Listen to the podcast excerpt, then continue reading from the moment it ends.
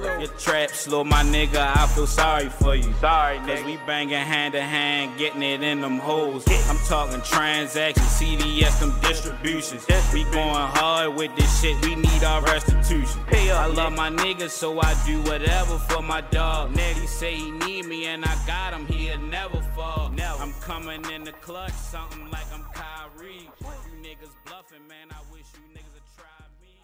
Be down, and guess what? We need answers. All right, we need answers podcast episode 101. Doing a little different today. Uh, I was reached out to by my homie Shamir. Shout out to Shamir for putting this together. Um, she she uh, informed me that Brill wanted to to hop on a podcast and talk about the case he got going on. He's locked up with right now, um, and uh, the case is something to do with the show We Own the City. He depicted in the show We Own the City. So um, when she brought it to my attention, I jumped straight on it, and um, like I always say, I'm thankful for people to even consider me as an option to, to get a story out or get anything out. And um, because I know we're going to deliver and get it to the people that need to hear it. Uh, Brill got a book called The Real Shropshire Organization. It's by Antonio Brill Shropshire and it's on Amazon. I just got the book yesterday and I've been I've been locked in with it. It's it's uh it's presented from um, by Real Savage Publications and TMC. Um, it tells it talks about this story, his upbringing, uh, his story about how he was arrested, and um, you know the the things that went on with his case. So far, so good, and um, it got a lot of details with a lot of things. And um, as I said in the conversation with Brill, it's it's a it's a story about being a product of your environment that a lot of us or our friends or family been involved with and just leading down to a road that's sometimes hard to come back from and hard to change. So um, with this episode, this first part is it's going to be a continuous series. We're going to break down as much as we can because we on a, a phone call from the he calling from the jail, so I only get scheduled calls, and um, phone calls only last 15 minutes. So we try to get as much information as possible in every call, and we're gonna try nail every point uh, to a T from um, you know the case to what went wrong to the show, the thoughts on the show to uh, the book, what do you want to get accomplished, and, his his steps on trying to get back out here, and um, uh, giving back that jail time. Uh, it's a very interesting book. I definitely advise anybody that's interested in the show, the city, the crime, anything with that case. You want to get as much point of as many point of views as possible from the people living it, and um, it definitely give you a, a, a different point of view that's not fabricated and it's not uh, in a TV show. You know, they going to extract, they going to exaggerate a lot of things in the TV show, make more things make things more than what they really are um, and stuff like that. But uh, amazon you can get the book on amazon the real shropshire organization. I'll put it in the caption and in the the uh, the body of the youtube as well and on the instagram.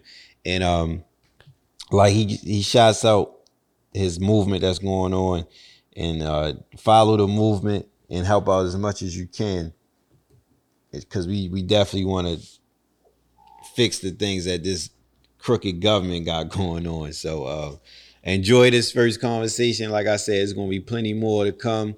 Lock in, follow the case as much as you can. And um, I, I would love for you to share your point of view and your, your opinions on the case in the comments or on the Instagram page. And uh, it's going to be more to come. Thank you for listening. Yeah, I'm uh, Antonio Shropshire. Uh, a lot of people call me Brill for the most part. You know what I mean? I'm from Northeast Baltimore, Alameda, Belvedere to be exact. Okay. Now I just was reading the book for real. I, am on the second chapter. I, I, just got to the part where you talked about getting kicked out of Northern and all that, but we gonna go straight in because we, you know, like you said. So how you? What made you start with this book? Yeah, um, because when I was uh, going through the process, I, you know, um, I was seeing different. I was reading about different stories of being in the Sun and things like that. So what really pushed me to do the book was when I got into the federal system after I got sentenced.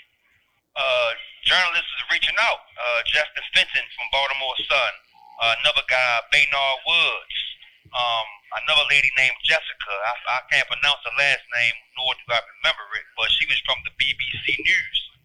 And they was just sending me letters, and they was like, you know, wanting me to tell my story and ask me did I have anything to say and things like that. So that right there had me like, what, what made them want to be hollering at me? Like, what's what's so special about me that they want to know what's going on? So I was like, you know, I reached back to them because the government got their side, and of course I got my side. So I definitely had to reach back, let them know, like, hey, this was this was really going on.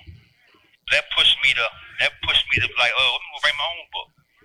Okay. So what? So so for the people who don't know, tell them how you end up incarcerated. Um, I made some bad decisions. Um, I was uh actually selling heroin for uh for a significant amount of time, and um, from what I learned from my discovery of my case, um, it was some people I guess overdosing, and um, I was under investigation. So um, I guess the whole investigation stemmed from people overdosing, and they try to put it all on me. But it was That some was corrupt led to the cops in this. But it was some corrupt cops in this case. Yeah, um, there was some corrupt cops in the case as well. Uh, my co-defendant actually is a is a um, he's a Baltimore City police officer. Um, according to the news and the government, what the government, what the, the government want people to believe that uh, this uh, police detectives he's supposed to be protecting my organization, but that wasn't the case. Okay. So that's the part of the reason why the book is called the Real Shropshire Organization because what the government is saying was uh, supposed to have been my organization. That wasn't what was going on. Right. So what? So what was? So tell. So can you, as much as you can, you tell us what was really going on versus what they try to paint, the picture. of? Um, what was going on was, I mean, can you hear me? Yeah, I got you. Uh, what was going on was, um, I mean, you know, I was I was doing my thing for the most part. Mm-hmm. Um, I was just doing my thing, man, and um, I got caught up. You know, my name was ringing. This call is from a federal prison. my name was ringing amongst other names in this particular area that we was at. And um, when they was investigating, you know, they started investigating and learned that I was doing my thing and some other guys was doing their thing. And I started them really getting to the bottom of who's responsible for the overdoses. They took the shortcut way and was like, hey, we're going to put them on Brill. And then they put them on me. And then they put, uh, I guess, a few on some other guys. And um, they try to put us all together like this was we was all working together, and that just wasn't the case. Right. And they trying to depict you in this "We Own the City" show, and you, and from what you hear, because you ain't, you hadn't seen it, right? No, no, I haven't seen it. I heard a lot about it though. What you hear about it? Um, I just heard that um, well, the, the first episode kind of really took me by storm. Well, the whole show took me by storm actually because I knew about the book because me and the uh, dude Justin Fenton, me and him was corresponding through email. So I gave him a lot of my story because he asked me, and um, he told me that he was putting in the book and things like that. So when I heard the story was coming out, that we own the city was coming out, I was like, okay, well, you know, my uh, my family sent me uh, um the names of uh, who was going to be playing who and things like that. But nowhere on the internet did it say anything about they was going to have somebody playing me and my co-defendants. And they So do. yeah, I didn't know anything about that. So Right. when the show came on, the very next day I called home. They're like, "Yo, they got somebody playing you on the show." And I was like blown away because I didn't know anything about that. They using your real name? Yeah, they are. Oh they are. wow, Damn, I ain't even know that was legal. Go ahead though. Yeah, so um, I actually called the lawyer about that. The lawyer said because uh, it's really public records, Okay, and uh, it ain't really much I can do about it. okay, So um, yeah, but um, what really kind of besides them having somebody playing what blew me away was um, they try to make it seem like I had something to do with or orchestrated the whole robbery of the dude Aaron Anderson. hmm They made it seem like you know I was you know the mastermind behind it, or I was the one responsible for it. I'm like, you know, I knew nothing about the robbery. okay, You know what I'm saying? So it was kind of crazy that, you know, the evidence at the actual trial, dude who said he had something to do with it, he made no mention of me. Hmm.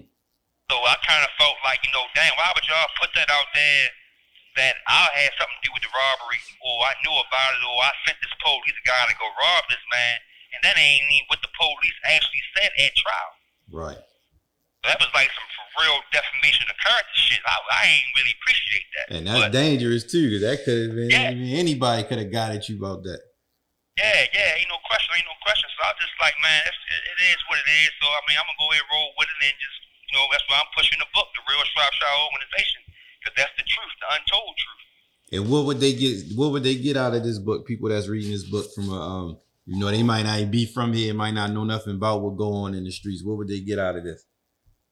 I mean, they would get basically, you know, my story. You know, it's really uh, uh the way I, I label it is uh, I say it's an autobiography, but you know, I say it's autobiography with a street twist because you know, in the book I, I explain, you know, my life and what made me choose to selling drugs and the things that I went through and the experiences, shit that I end up, you know, happening and things like that. And they will get like, you know, damn, this man been through this, he's been through that, and you know what I mean. Towards the end, you'll get, you know, my mindset of where I'm at today.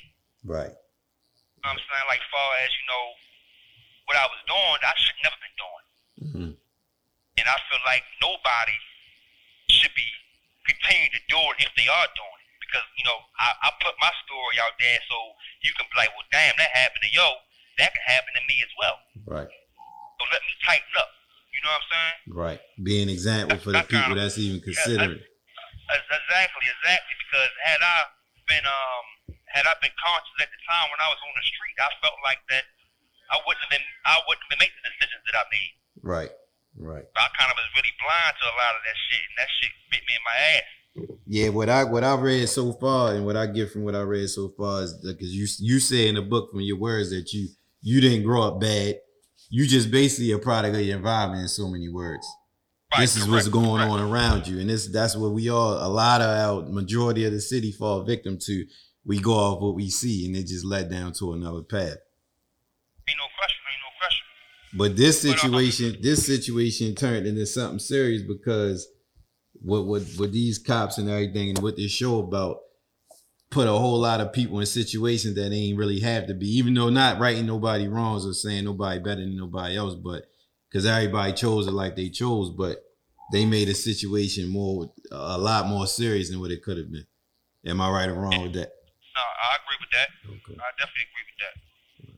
Okay. 100%. So what what um we had 10 minutes. What what what what what do you want to get accomplished with the book and with uh this series we about to do because it's going to be a series. We're going to break everything down over um a few episodes. What's what's something that you really want to get This accomplished? Which call is is from a federal prison. which what's your story? I know you said just to share what you what you um get from your point of view, but I know you are you you you doing anything like appealing the case or anything? Oh, absolutely, absolutely. right. I'm glad you asked that because I'm actually in the process of appealing the case. Um, it's in uh, the Court of Appeals right now for the Fourth Circuit, which is uh, Fourth Circuit is a uh, Maryland is a part of the Fourth Circuit, and I'm actually appealing the case. And um, real quick, I definitely want to address something, and I just want to point it out. Real, real, real, Take take as much time as you want. Go ahead. yeah, um, see, my prosecutor on my case, his name is Leo Wise. He's a uh, federal prosecutor, obviously. Mhm. Um, since I've been down, he has prosecuted uh, three Baltimore attorneys: Mhm. uh, Kenneth Ravenell, Steve Snyder, and Marilyn Mosby. Mhm. And um, all three of those attorneys have been prosecuted by my prosecutor. But all three of them say that my prosecutor is uh, unethical. Mhm. And I, I found that very funny because during my trial in 2017, you know, uh, Leo Wise, he sent some officers to, to my cell and they seized all my legal documents. Mhm. Now, this is imperative because I wasn't one of the guys that was just sitting around in a unit doing nothing with my time. I Right. took my time in the law library. I took my time, you know, studying my case. And as you read the Real Shropshire organization, you will see I go into that. Yeah. So, um, three days before my trial, he sent somebody to take my documents. Mm. So during the trial, I'm stressing to the judge. I say, hey, I need my documents back. This, you know, the government got my stuff. The government like, no, we gave him his stuff back and this, that, and the third. So throughout the whole trial, I'm arguing with the court like, man, hey, I need my stuff. So the judge looking at me like I'm crazy, like I'm making all this up. So I went on through the whole trial without my stuff, and um, I got found guilty basically. So um, then 30 days later, I get a document from um the jail saying, hey, U.S. Marshals is saying they got your stuff. So now I got evidence showing that man, hey man, this man sit there and lied to the court, recklessly misled the court throughout the whole trial, and here it is, y'all already got my stuff. Here's the proof. So that's when I'm arguing in court. But my point is, we all saying this guy is unethical. Right. You know what I'm saying? These I don't know what these three attorneys had going on that's being charged. I mean, I I know, but I, I can't speak on that myself. Right. But you know what I mean? All of them, all of them saying that this man is uh, uh, un- un- unethical. And that should mean something. Yeah, that should mean a lot because I'm telling you, I've been screaming this shit since 2017. Here it is, it's 2022, and these these these attorneys are saying the same thing about this man that I'm saying. Right. And then and who else knows who else got the same experience with him? Correct, correct. So it's like you know, that's why we pushing me and a uh, good brother named Brother Menes. He did the full word for my book, Menes M E N E S. Mhm. We pushing the uh, Black Trials Matter right now. Okay. You know what I'm saying? And people should go go to the Instagram page. He just started it, but um, the Instagram page is Black Lives Matter. You know what I'm saying? Because there's stuff like this happening all over the world, Right. and these prosecutors is getting away with this type of thing, man. And this shit needs to stop. Yeah, for sure. Yeah, you know, yeah, yeah, we making, you know, I mean, I made some bad decisions in my life, but that don't mean that um. You could do whatever to be- you. Yeah, exactly, exactly. You the Constitution is still in place. Exactly. So the Constitution guarantees a fair trial, guarantees the right to prepare for trial, and those rights was violated when it came to me. Right. So if you would have had if you would have had them papers real quick, if you would have had them papers, how would it would have played out in trial? It's really, it's, it's, can you hear me? Yeah. It, it's impossible. It's impossible to say that what how it will how it will play out, but I believe that I would have had um a lot of a lot more to talk about because it was more so Okay. for my testimony. I'm Okay. gonna testify on my own behalf about the shit that happened. That was the end of part one of the series. If you if you tuning in, that was the um we just get to meet Brill and he could give it he gave us a little information on the book, information on the case and what he's trying to do to get back out here on the streets and fight this case. Uh stay tuned. Part two will be up next week. We want to keep it moving for uh a four part at the minimum series and we want to get this get this point across as much as possible. And like I said before, please leave comments, point of views on the YouTube, on the on the uh, We Need Answers podcast Instagram, and let us know how you feel, what you think. Give us some insight if possible. If you know anybody going through a similar situation, reach out, let me know, and we can get this get this thing pushing and, and get these get all our points across and get some things changed in the system. We Need Answers podcast. We out. Be down, and guess what? We need answers. fresh up out the trap. Alright? Uh, uh, uh, bitch, I hustle hard, gotta get that bag. Uh, uh, bitch, I'm with the gang and my whole team drag. Uh, uh, you talking about some money, bitch, you need some more, you need some more. Mike, Mike, and one got that way, bitch, watch it, boat, bitch, watch it, boat. How about these